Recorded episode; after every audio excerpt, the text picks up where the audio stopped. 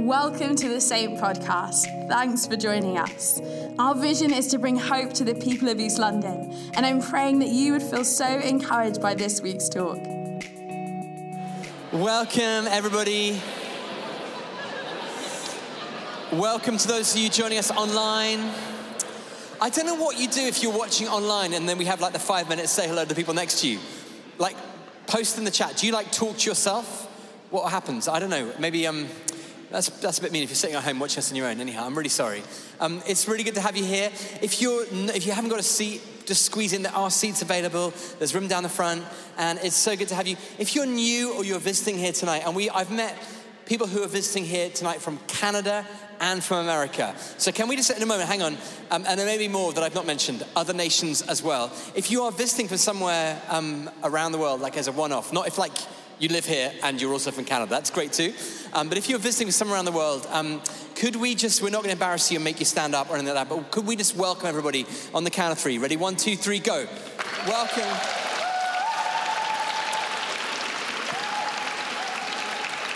So good. If we've not met, my name is Al. I help lead the team here at Saint. And uh, tonight we're continuing a series we've been doing um, called Firm Foundations, looking at some key areas that we just sense God at the moment is laying foundations in the life of the church. And if you've missed any of the series, you can go back on YouTube, you can catch up, you can do that wherever you get your podcasts, all that kind of stuff. And tonight we're going to look at the heart, and particularly we're going to focus on worship. And you'll have noticed over the last um, few months, we've been spending a lot of time worshiping. And I make no apology for that. That is like our purpose as human beings is to discover that we're loved by God, that we're called into a relationship of love with Him, and that we're created to worship. And when we worship, like stuff happens in our lives. And uh, God meets us, He forms our heart, He changes us, He loves us. And I know that everything that I've seen happen in my life often has happened, well, many good things have happened in the context of worship. I was 18 years old, I became a Christian, and a friend of mine uh, gave me like a CD, well, not a CD, like a, a tape I'm, I'm trying to contextualize it because not many of you here will know what I'm talking about. But in those days, before we had MP3s and Spotify, we had like, like we recorded songs on like tapes. And I know they're coming back into fashion, so it just makes me even older by sharing this story right now. But literally, you could get a tape and you could take it out your Walkman and hand it over to somebody else. Does anyone, remember, uh, anyone here remember tapes? Just raise a hand. Like a solid 10%. I feel, I feel seen. Um, uh, I had a yellow Walkman, which is the height of cool, the sports one, that you could lock it and you could jump in like a river or a pool or the sea, and, and that was great. You never did that because you didn't want to break it, but um, it was supposedly waterproof. And I had this friend who was a Christian. I became a Christian. They said to me, Hey, you need to learn to worship God. I was 18 years old. They opened up their Walkman, they handed over a tape which had like worship mix on it. I was like, What is a worship mix? I put it in my Walkman, I shut the Walkman, I pressed play, and I experienced the love of God in my own room in a really powerful way that has to this day been formative and transformative in my life as a, as a believer in Jesus. So tonight we're going to look at the heart and we're going to look particularly at the area of worship because as a pastor, my, um, I guess my job is to encourage you guys to get into the good place with God so that He can love you, He can build your life, He can help you grow in Him.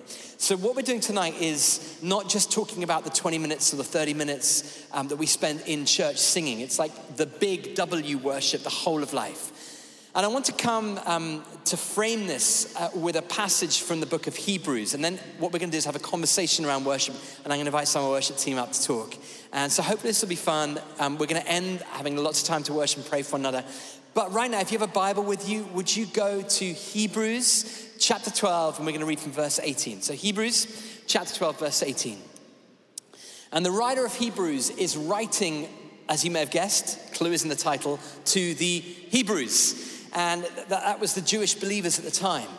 And the point of the letter really is to draw them from religion that was inherited into this living relationship with Jesus. And what the writer does in this passage is he, he points to uh, the kind of empty religion that had been their way of living and fear and, and trembling and kind of a way of being afraid of God and points them through the lens of Jesus into what it looks like to encounter God in worship.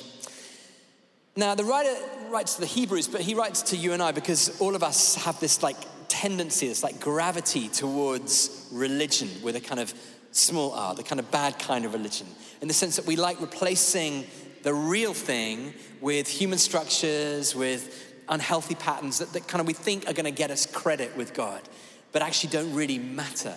And also, religion compounds, bad religion compounds in our thinking like negative ideas about God and who God is that are just simply not true.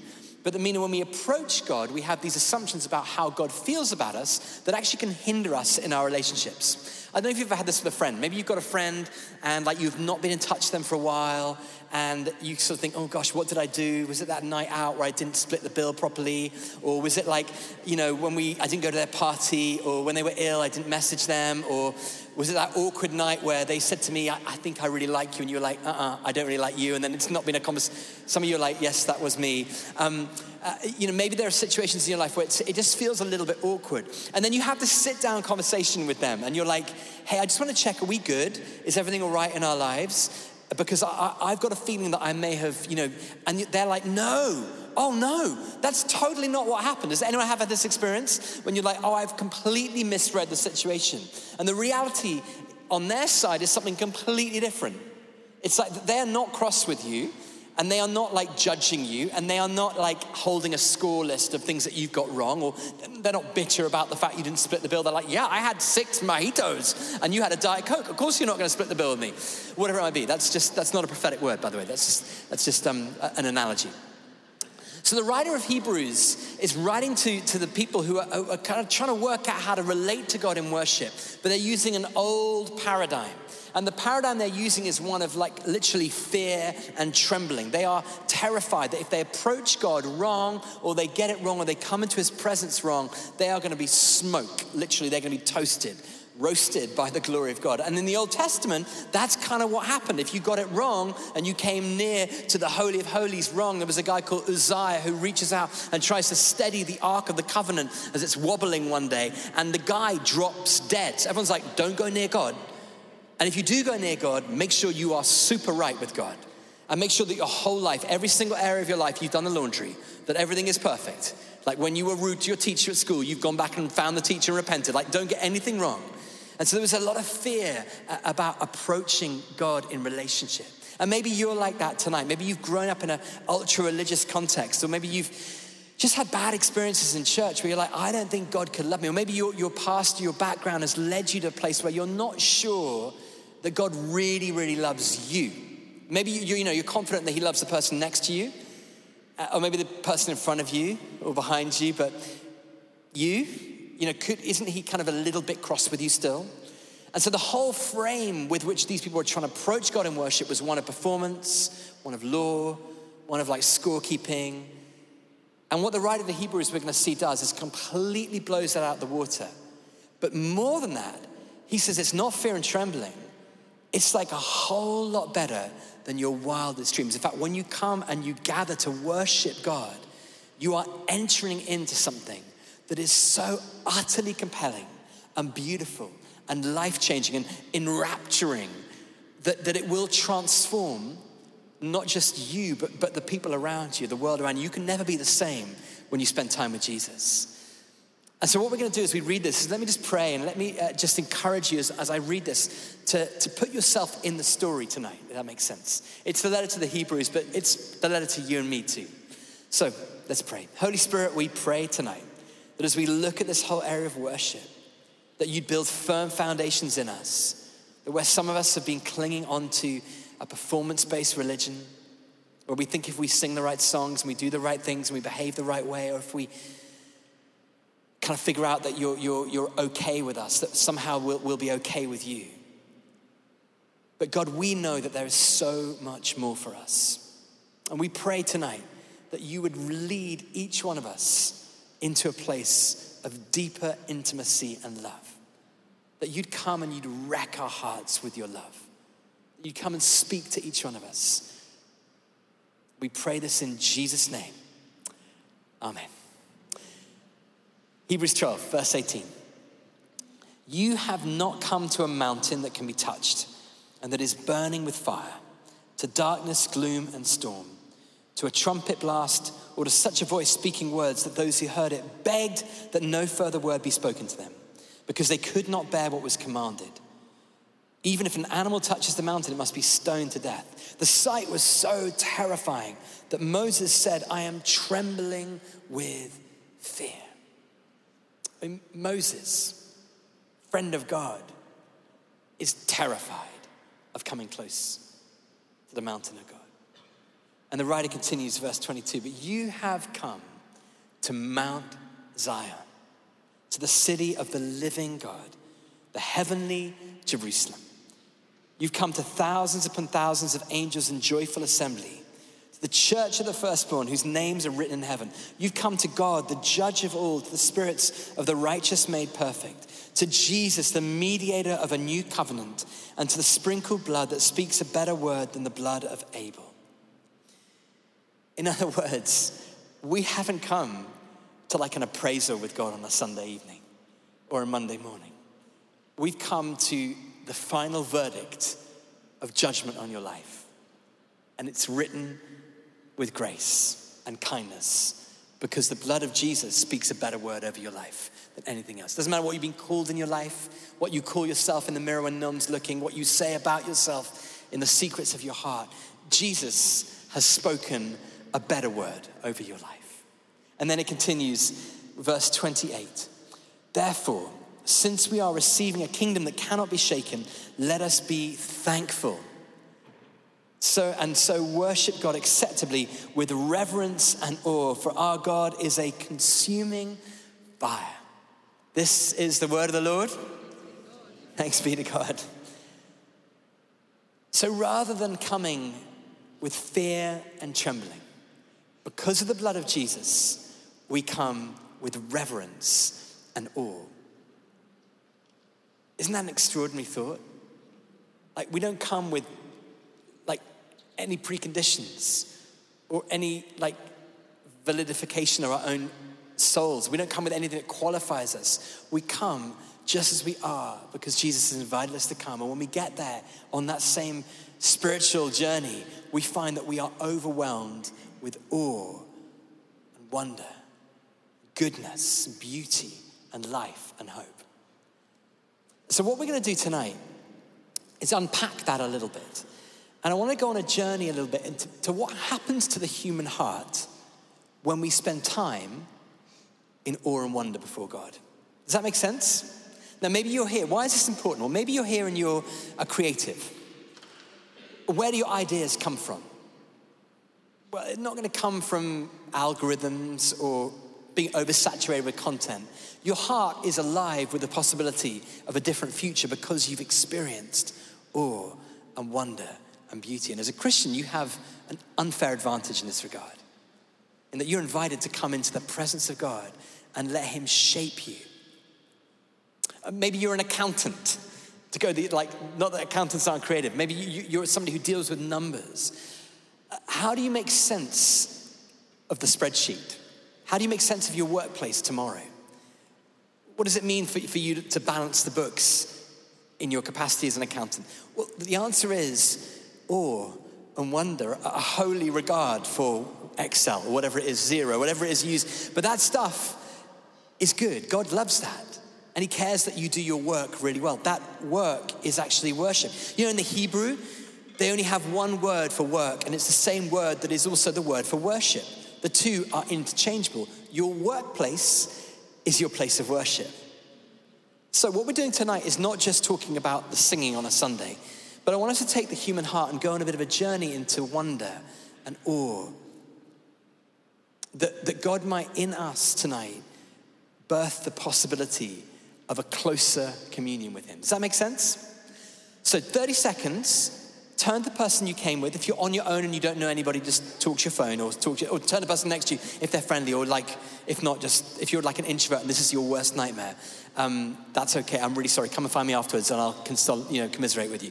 But 30 seconds, um, just ask the person next to you, like, what's the most inspiring thing you've seen today or heard today or, or listened to or looked at. Most inspiring thing today, think about it, get your synapses working. What has inspired you? It could be really simple, it could be really profound. 30 seconds, go.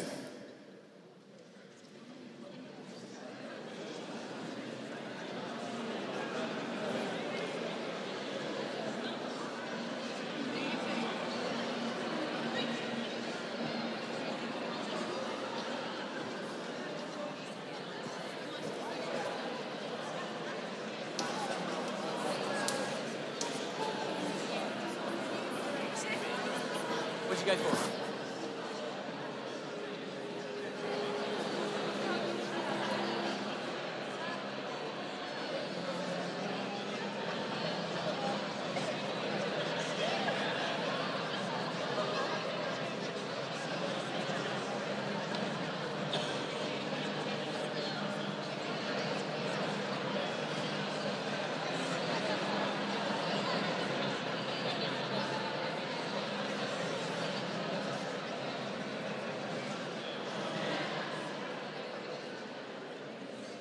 Wait. Oh. Okay, so listen, um, just shout out some things that you're inspired by, okay? Starting at the back of the room, extroverts, this is your moment. Shout out something you're excited about, inspired about today. What was that? Coffee. Yes. Thank Jesus for coffee, right? Okay, Esther, go on, you got a good one. Zara, can you be specific though? No, come on, I, need, I think you need to like Esther, Zara, she, she, like, Esther, like, went to Zara and then got inspired, and Zara has come to church, which is amazing. Okay, and um, you guys had good ones. You had, like, sunshine, sun, Jane, quiet. It's great. Like the introverts, like that quiet time in the worship. Love it. Amazing. Okay, let's do one more from maybe the wings here, side, sides sides, either side or that side. Like one more thing that's inspired you today. Gordon Brown on education. Gordon Brown on education. Wow, that is a good one. That's really good. Was that like fresh today? Was he like doing education things today? His book on education. I got you. Okay. I was like, Gordon Brown, that's like, I went to a lecture theatre. My claim to fame is I went to university where Gordon Brown spoke at the lecture theatre once, and it was like, he was, yeah, anyhow, big segue. Thank you. Very inspiring. Gordon Brown's book on education, go get it. Okay, for those visiting from Canada, that will mean nothing to you, or America, that will mean nothing. Um, so, inspiration, let, us let, bring this in. Where, where am I going with this? Okay, what I want you to think about is how does inspiration work in the life of the worshiper? And the way we're going to do this tonight is I'm going to ask a couple of our team to come and join us. And uh, the first is Kaz, who you'll know. Kaz heads up the worship team here. Uh, Kaz is amazing. She is um, one of the most extraordinary leaders. I had the privilege of working with Kaz, and um, despite being about half my age, um, or you're not anymore though. You, you, you, used to be. You're like 26 now, so you're like old now. But um, you, how long have you been on team here? Five years. So Kaz has headed up the worship here since she was 21. That is that is quite that is quite something. And the worship team is amazing. Hands up if you're a part of the worship production team. Just raise a hand. A bunch of you are. Okay, we love you guys. And we have about 80 on the crew right now. They run, we have 12 services across all the locations that Saint runs. And um, Kaz oversees all that. And she's an exceptional leader. And we just love you, Kaz. We're so grateful for you. So could we welcome and encourage Kaz as she comes up? Um, and then um, Amanda, Amanda, come on up as well. Um, and um, let me introduce you to come up and then we can clap because I, I, feel like if, I, if you didn't if I didn't clap now, we'd leave you out having clapped for Kaz. But um, Amanda is part of the worship team at Saint. Amanda is also a worship leader, leads worship all over the world, and um, has since the kind of beginning of the year, we've come to sort of this, this crazy thing we're calling an artist in residence, which I'm sure you can say about in a moment. But Amanda is kind of part of our worship team when she's here. This is like where she docks in in the UK. And um, it's been leading worship a bit on Sundays, and maybe you've seen her at like Renaissance and a bunch of stuff. But Amanda leads worship all around the place, writes amazing songs, has just finished an album and touring. You hate this, I know. So, um, an album touring with Bethel, and is just is just an amazing human being. And we've become friends. And I think Kaz and I were like chatting to Amanda in about November last year. And we're like, Amanda was like, "Hey, I'd love to come and like pitch my tent here at Saint and think of some crazy creative things to do. And we as a church really want to champion creativity both in the church and outside the church. So that's part of the thinking behind this idea of being an artist in residence. But before I ask you about that, Amanda, could we just welcome Amanda? Hi. So, how are we doing? Everyone all right? Have you got a microphone? I do. Okay. I was just being casual. so, ca- so, so good. So, Amanda, um, artist in residence here, just tell us a bit about that, because that's been a kind of bit of a journey, crazy idea.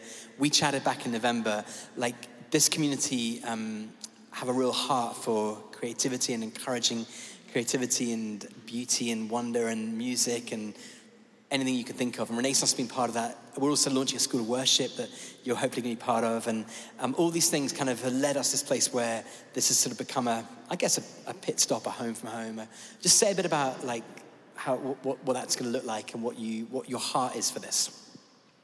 Well, um, about, I guess, five years ago, I started spending a fair bit of time in England. I love England. I'm from Canada originally, so I think it's the Commonwealth probably in my blood, but I I came to England for refuge and for respite and for uh, a reintroduction, I think, to to God and ideas of God and myself. I was starting a grieving process actually about five years ago. I'd been out here a lot before, but basically, I, I found a path. There was a path that was cut clear for me, it felt like, to be introduced to a, a bigger, um, more historic liturgy, obviously, that connected me to the divine. I, had been in America for a while and I'd been part of various spaces and predominantly a church that I really love called Bethel. Um, and in America, um, I find that what we have to deal with and manage and struggle with is our narcissism. And out here, I feel like maybe it's cynicism. And I connect to both, right? I'm like, wow, I can see it in myself whenever I'm in the place. Um, you only recognize what's out there if it's in here. So, I, what I love is that both of those things balance things out for me.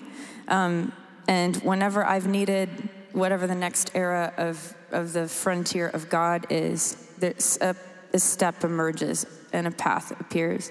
So England has been that for me for years. It's a place that has reintroduced me to um, to God in a in a much more spacious way. Maybe I'll say it that way. So when we started talking about music and creativity and different kind of projects, um, it just made sense to join to join you guys and to to kind of be part of what's already happening here. I've loved it. I've loved watching it when I'm far away. You know, I definitely feel like my heart has a home here, and you guys have made that possible. So I just really love that. Thank you. So good, and. Um, I wanted to dive in with this idea. Um, thank you for sharing that. Like skating over it really quickly. Um, but the, the, idea of like um, that, if I can dive into the sort of healing power of the presence of God. You talked about that a little bit, and I think we've been experiencing that, Kaz, haven't we? The last few months. Just, I think we've we've tried to clear the decks a bit and make space just to focus on Jesus, which is a good thing, and that's led to like people experiencing the love of God in a ways that we haven't seen before. So I wanted to just like unpick a little bit. You've talked about your journey and I guess healing and, and worship's been at the heart of that, expressing yourself to God, encountering God in that place. Just talk about the impact that spending time in the presence of God, what we read about in Hebrews, that thing of coming to the mountain of God, the kind of spiritual journey to the, to the presence of God, but that awe and trembling and wonder and like the, the goodness of being in the heart of God. Just say a bit what that does to the soul. You asked about 12 questions there. I was like, I'm, I'm so picking sorry. up on really, um, today. I just got to focus on today's answer because tomorrow will be probably different. Um, I have yet to find anything as transformative as, you know, the, the love and the presence and the mercy of God. There just is nothing like it. And for me, music is medicine for my mental health.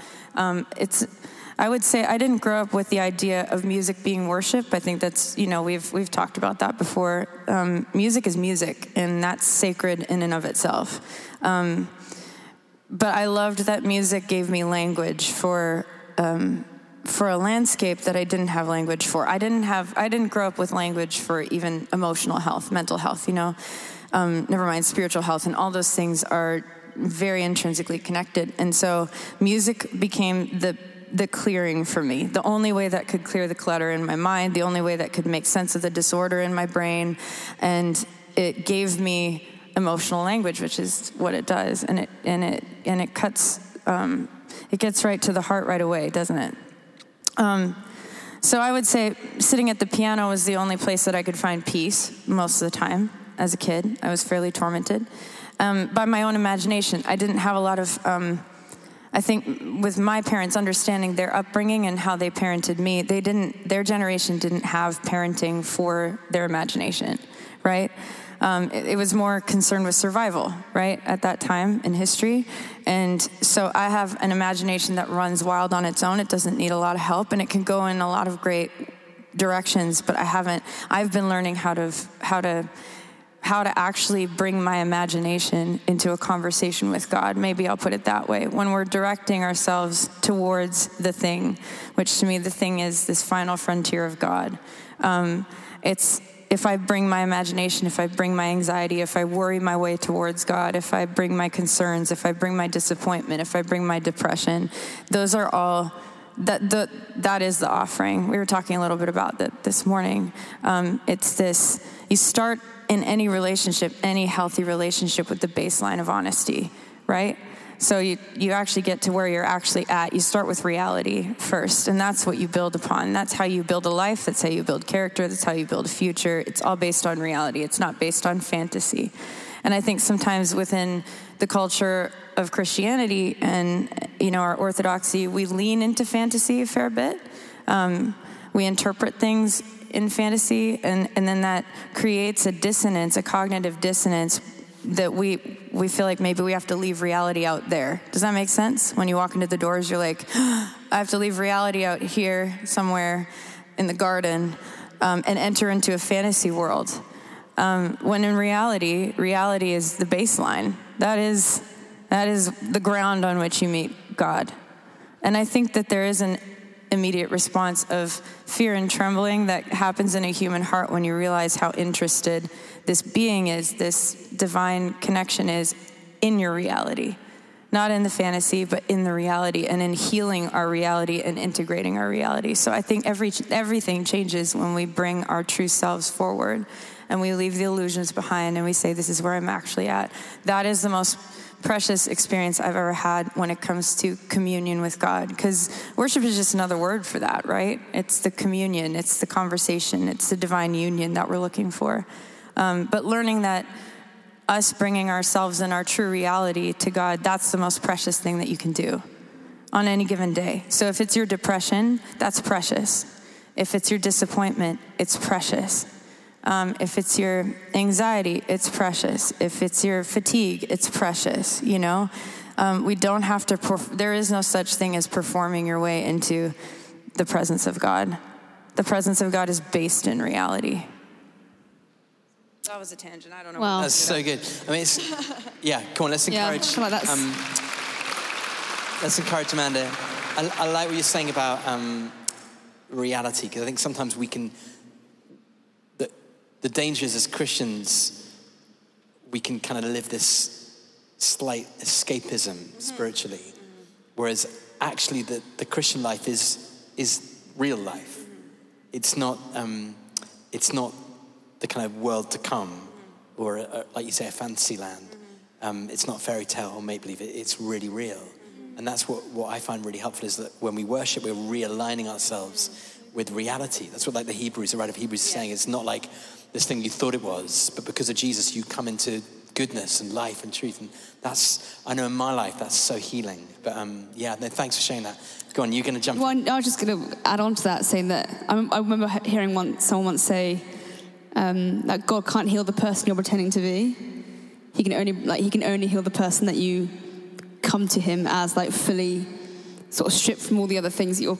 And I think on that, I want to ask a question on practically how we do this day to day. I'd love to hear. I know you shared this before a few times in other contexts at Saint, but just for those of us who haven't heard this, like, what is your daily practice in leading yourself into that place of, you know, being totally abundant before God and being like, here I am, here's all my mess, here's all the good stuff.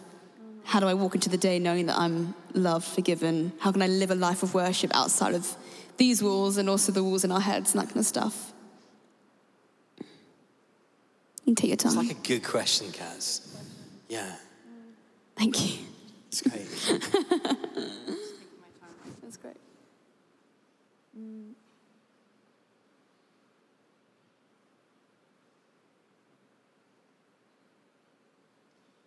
I think that what has been so transformative, it's the ordinary things for me. Um, It's the daily, boring, ordinary things. It's the returning to a practice. We never outgrow the practice of our spirituality. We never outgrow, um, yeah, practice. We practice this.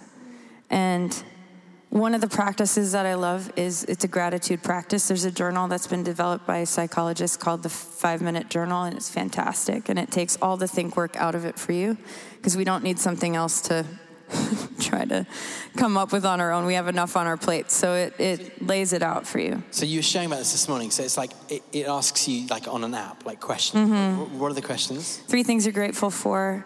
Um, today would be amazing if, and daily affirmations. And then at the end of the day, you know, today was great because, and today would have been even better if. So it puts you on a, a path of, of retraining your brain to think about positive reinforcement at the end of the night before you go to sleep. Because when you're asleep, you're the most vulnerable to new input, right? Um, and you get baby brain cells that are born overnight that are looking for a new thought to think. I don't. this get, is I don't get any of those. this is Car- this is Caroline Leaf stuff. I love her, I but have three children to prove it. So but basically, if you put yourself in a daily practice, morning and night, you start retraining your brain towards gratitude. And even if, let's say, you got, you know, you lost yourself in traffic, you lost it on a stranger, let's just say road rage, whatever. If you're filling out the journal at the end of the night and it said today would have been even better if, maybe I didn't yell at the person next to me in the car or on the street or whatever. And what it does is it puts your brain on a path towards thinking positively about the experience while you fall asleep. So that when you wake up in the morning, you're not in a shame spiral. Does that make sense? So then you're building on gratitude. And gratitude, I think, is one of the only things that you can you have power over. You get to decide. Nobody else decides this for us. Nobody does. Um, and it's available to us at every time, every single day, all day. Um, there's always something, always something to be grateful for. Always. Um, it doesn't matter if it's been the highest day or the dark night of the soul, deep depression for me. Like the last eight years, that has been one of the single most transformative experiences because it's a gateway to God, because it's a gateway to the practice of paying attention and starting to look for God, right? Um, you don't get to decide what exists out there, but you do get to decide what you see and how you perceive it and how you interpret it and what you make it mean. So if I'm looking for evil, I will find it. If I'm looking for good, I will find it. Life and death are in front of us every single day, all day long, right? It doesn't mean that you live in, like I said, a fantasy. It means that you you choose your compass in the morning. You choose I'm going I'm going to practice paying attention lo- to locate goodness, and you will find it. It's a guaranteed thing. There's nothing pretty much you can guarantee in life but this thing you can guarantee and it is like instant it is like medicinal it's a medicinal quality there are journal entries that come up from deep grief over the last number of years that i've been rereading um, and there was always something there was a flower in the sidewalk, or there was a phone call from a friend, or there was a thought that I knew was cutting through the vitriol in my own mind that was kinder than everything else I'd heard. There was always something. And that to me is, I mean, we're, if we're talking about worship, if we're talking about, I think we've made worship into the thing and it never was meant to be the thing. It's just a response. It's a human response. The nature of the, the nature of God is the thing. We don't need to teach people how to worship. It's, it's innately part of our, our system, our operating system. We respond to beauty with wow, right? Yeah. That's that's it. We respond to beauty with wow. We respond to like a great gift with thank you. You know that that those are natural responses. So I, I don't think worship is the thing as much as just r- learning, putting ourselves in the path of the nature of God daily in a very practical way. Um, that opens us up to the possibility. I love what you were saying earlier about the. It creates a new possibility for yourself, for your life, to be transformed by what you're viewing, what your viewpoint is, and what your line of sight is. So helpful. And I'd love to just um, talk a little bit about the church um, because we talked a bit about this earlier. But the, the, the church in our generation, like many things, seems to be going through quite a lot of change. There's been the pandemic, there's been, you know, sort of some of the structures and the things that we thought were solid turned out to not be solid. Some of the leaders we kind of put on platforms turned out to not, not be great or be flawed like everybody else. Um, but, but it's felt at times like, um, you know, that, that- again, going back to the passage in Hebrews, talks about the sort of mountain on fire. sometimes you look at the church, you think, oh, the church is like the house is burning down. You know, why would we want to run in and, and meet with God um, when there's so much that's on fire, literally, that place. Just re- reflections on the church in this moment as we come out of the pandemic, as we go into, what are we in, the 20s? This is meant to be like the roaring 20s. So we're like a third of the way through a decade. We started off with so much promise and ended up being in a lockdown for a lot of it. But like reflections on the church and how we as people are trying to build church and love each other well and do things in a healthy way. What can we learn? I know that's a really big question. It's like 10, 10 questions. The church at large. It's on fire, question mark. Mm-hmm. Well, about three or so years ago, I'd say, I went to a service, a Taizé service, um, in a little church in Pasadena, California, with my friend. And we walked into the back of the church, and um, I'd never been to one of these before. Um, but there was a cross on the floor, lit up by candles, some knee pillows around it, and the chairs were all around it in a circle. And I sat down, and there were maybe 20 of us. Someone handed us some sheets of music, and we sang you know, quite poorly. Some of it was in Latin. I'm like, I, um, you lost me. Anyways, we we sat, we sang. Someone read scripture from like the gospel. Someone read something from the Psalms. They had a contemplative silence. At any time, you could go and kneel by the cross. And I watched people do that. I watched people just on their own volition make a decision, and it it started to feel like mountains were moving. That's the only way I can describe it, because to me, the cost of courage is a human heart moving in a direction. And that does sound like something. That to me is like the loudest thing um, that could possibly happen. So I'd watch these people go one at a time and just kind of kneel at the cross for a minute and have an interaction with it. And I wept the whole time. I hadn't been so moved by something church wise. You know, I was quite fatigued, I think. And also, I was in a, a pulling apart season of life and reconstruction of my personhood, and that includes faith for me. And I sat there and I realized, oh, this is so simple. We've made it so complex. Um, we've just made it so complicated, haven't we? And, I, and when we walked away from that service, I was talking to my friend Teresa, who informed me about, and you're gonna, you can please fact check me, but the gist of it was that the visual center of the church used to be the altar. Um, and the pulpit was off to the side, and the music felt like it was coming through the walls. And when you go to old cathedrals still in Europe, that still exists a lot of the time. And I love it because it's impractical. Um, it's it's a we've gotten so used to sitting uh, like directly facing each other almost talking at each other singing at each other. It's really fascinating to me. You know we've turned it into like a lecture kind of experience. But during the reformation a lot of the altars were removed out of the church and they put the pulpit in the center because the spoken word became the thing right? The the living word. And it was important it, I'm getting to a point here, but it was important. I think every era and every generation has its beauty and its challenge, right? So that was there was an importance to that. Um, but slowly, I think over time, because we started relying on the charisma of a personality instead of liturgy, um, we started to crave more charisma. Make it more interesting, entertain me, you know? It required less of our imagination to engage. Um, it was like, you know, we were handed the movie without reading the book. And I think over time, we've, because of our need for that, we then were like, well, what's more charismatic than putting the musicians in the center? And amen. yeah. How's a joke. and now we have all our recordings literally in a circle in the center. It's so funny. It's amazing. And it's just, it's not, I don't say this to tear it down. I don't find any, this is, this is about integration and I think sometimes you need to see things in parts before you see them come back together. Does that make sense? So I think sometimes God pulls things apart for us to see them individually. It's, it's totally, I mean, it's true. You're saying I was going to fact check you. I want to come back to the altar thing in a moment. But we, um, there's an amazing book by a guy called Shane Hipps called Flickering Pixels that talks, about, have you read that? It's like, it's Gordy who's here. You should read that. Have you read that?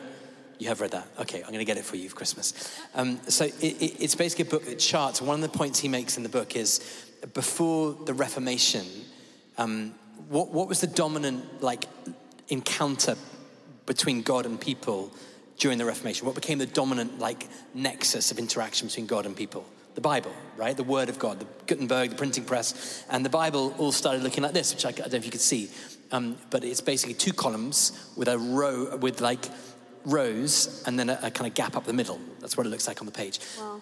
Before the printing press and the Bible became the dominant technology through which God interacted with people, no churches were laid out with pews and an aisle up the middle. They were all open plan like cathedrals. when the, this became the dominant medium of interaction, our buildings began to reflect our spiritual interaction. And now every church you walk into, pretty much, we haven't done it here tonight because we've got mobile chairs, but it used to be like this. There are pews and an aisle up the middle. They reflected the spiritual geography. So in the medieval time, there was no pews, there was no chairs. What was the dominant form of interaction spiritually? Well, there was no common tongue. People didn't understand it was in Latin. So the buildings had to speak of the glory of God. And so stained glass windows and sculptures and architecture became the way that people were like, ah. Now, point of reflection in the digital age, in the AI age we're walking into, what is going to be the technology that becomes wow. the dominant form of interaction spiritually? And how will that shape your prayer life and your interaction with God? Question mark. That's for you to take away and think about. Let's come back to the altar question, because that's some. Um, we were talking about this earlier. There's a fun story about the altar here that um, you reminded me of earlier. Mm-hmm. Do you remember what we're talking about? You do, mm-hmm. okay. Mm-hmm. I think what's interesting is we're moving into a time, like when we went to the chapel with Es Devlin's um, art installation, it moves me so much because of the interaction between that one and all the other you know, art installations on the walls. And every artist in their time and history uses the materials that are available to them to interpret the world, right? So we're going to move into an intriguing time. But I feel like it's a time of integration. Um, and I've just been practicing this subtly. It's subtle. Um, the reintegration of, of the visual center of the church, which is the altar. Um, and when we came here to, to talk about projects and different things like that the other day, Kaz told the story. You probably, a lot of you know it already, about how this church caught on fire in the 50s, right? Um, and the vicar and a friend ran into the burning building and they rescued the altar. And that really, really impacted me because I do feel like, I mean, all of us go through, you know, our, our metaphorical houses burning down. I remember about five years ago, I felt like I was watching my whole life. I was. I was watching it burn to the ground, and I didn't know whether to pour fuel or water on it. Um, and I had no energy to do either. And I think we're watching a lot of our institutionalized ideas of religion burn. And they're, they're just because dualism is still alive and well, feels like there's only two options. One, you want to cling to it and you want to save it and you want to no, we need the old format. That's what kept us safe. And then the the other option is no, we need that to burn and make it burn faster. We hate it. You know, there's this combination of things that are happening. But I think the bigger question is um, what would you save if you ran into the burning building? What is the most precious? And I think I think it's the altar. I think it's it's the altar. It's Jesus. It's the empty cross. It's the thing that reminds us of, um, of, the, of the person. And it's the, it's, it reinstates the imagination. I think we're headed towards a reinstatement of the imagination because it's all in us, you know, the, our conscience to be able to connect.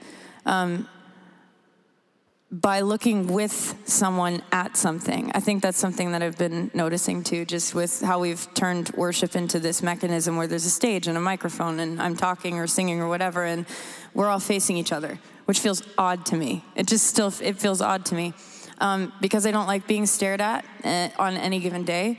But what I've noticed is, oh, well, we can do something with that. We can. I don't want people to look at me. I want people to look with me at the thing that we're looking at because it's a way more fun, right? To engage with art. If you go to an art gallery, the most fascinating thing in the art gallery is what's on the walls, right? And you stop and you stare with people. And especially when people are staring at something, it creates intrigue. You know what I mean? When someone is stopped and staring at something, a whole crowd gathers. Like, you don't have to gather a crowd.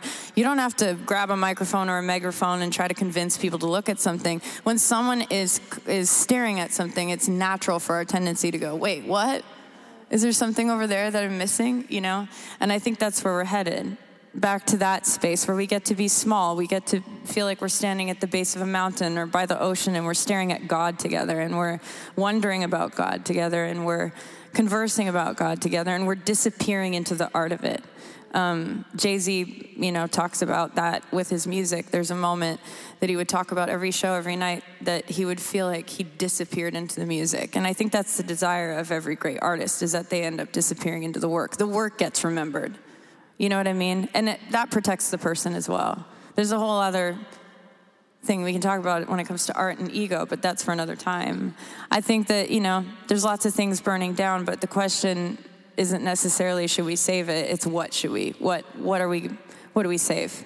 And if we can't save it, what do we feel like Jesus is saving? Because I think that's part of it too. Like there's there are things that I couldn't I couldn't save but they've been preserved in my own heart, in the temple of my heart, you know?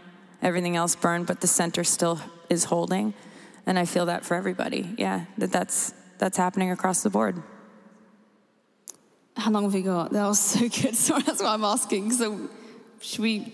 No, I, I want to keep going. I just want to make sure that. I don't want to ask another big question and then. Well, let's let's come into land. Um, I think um, Sorry. it, it'd be great to talk a little bit about worship and lament.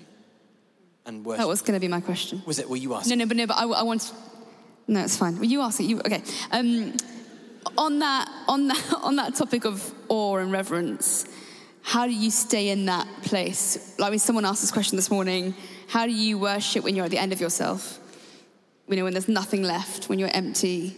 Yeah, lament or grieving. You touched on it already, but how did you and how do you stay in that place of awe and wonder, like God, you're so good, when the whole world feels like it's burning?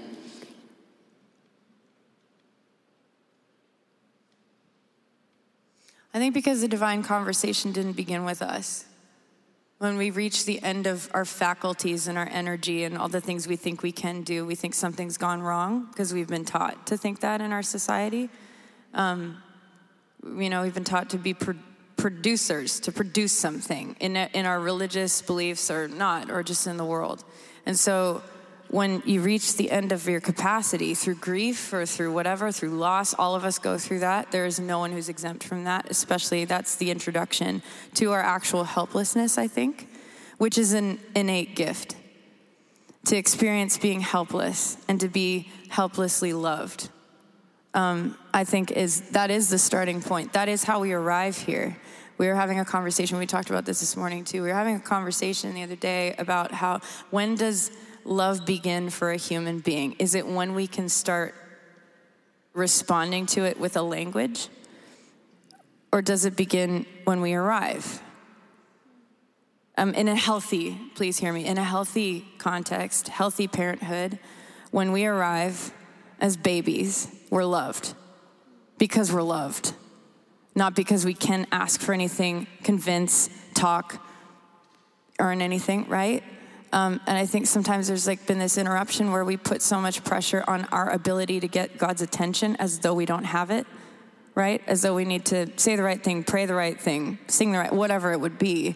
Um, when really being helpless is one of the one of the greatest gifts, I think. To realize that the baseline of love doesn't go away regardless of what you do or don't do, or think or don't think, or how much you think you can gain love or lose love, the baseline of love doesn't go away. And the baseline of love is what actually our response is to. Does that make sense? Like, worship, we're not worshiping a Gandalf in the sky, like some old guy who's calling the shots, who's floating above the world. You know what I'm saying? We're we're engaging with Jesus, who revealed to us what God is actually like, because it was all guesswork up until that point. It was all guesswork. Um, and then Jesus arrives on the scene, and he brings clarity and a compass to this wild world of God, this final frontier of God that everyone is guessing at. It's everyone's best guess. Your deity against mine. You know what I'm saying? And Jesus comes on the scene and he, he reroutes all of humanity um, by reintroducing us to, first of all, showing up helpless. That's how he arrived. He taught us how to be loved from the very beginning, right? Um, by imperfect people and by a perfect parent. And, you know, as far as God, he, he taught us how to call God Father. He's like, this deity that you refer to, this I call, I call God Father. This is a family. This is a parenthood. I am your brother, right? So I think that there's a gift in, in our limitations. I think our limitations are really important, and, and our helplessness, when we reach that place, is actually where a lot of the divine conversation begins. Whereas I used to think the divine conversation was happening because I was focusing on it and doing it and doing the disciplines and trying to show up to as many church services as I could and all this other stuff. And then when everything ran out and I was experiencing loss and grief and I had nothing left to give, that's when I realized the baseline of love was with me all along. You know, the response has changed. Worship has changed because it does. It evolves with our understanding of the nature of God.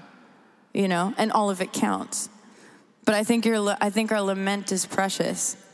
I'll never forget it. I just was exhausted repeatedly for years and I would I would come to I would come to a service my nervous system was frapped out and I'd be like I have nothing all I have to give you is my disappointment in my prayer, because honesty is literally, I mean, we talked about reality, honesty is is the baseline of connection, right?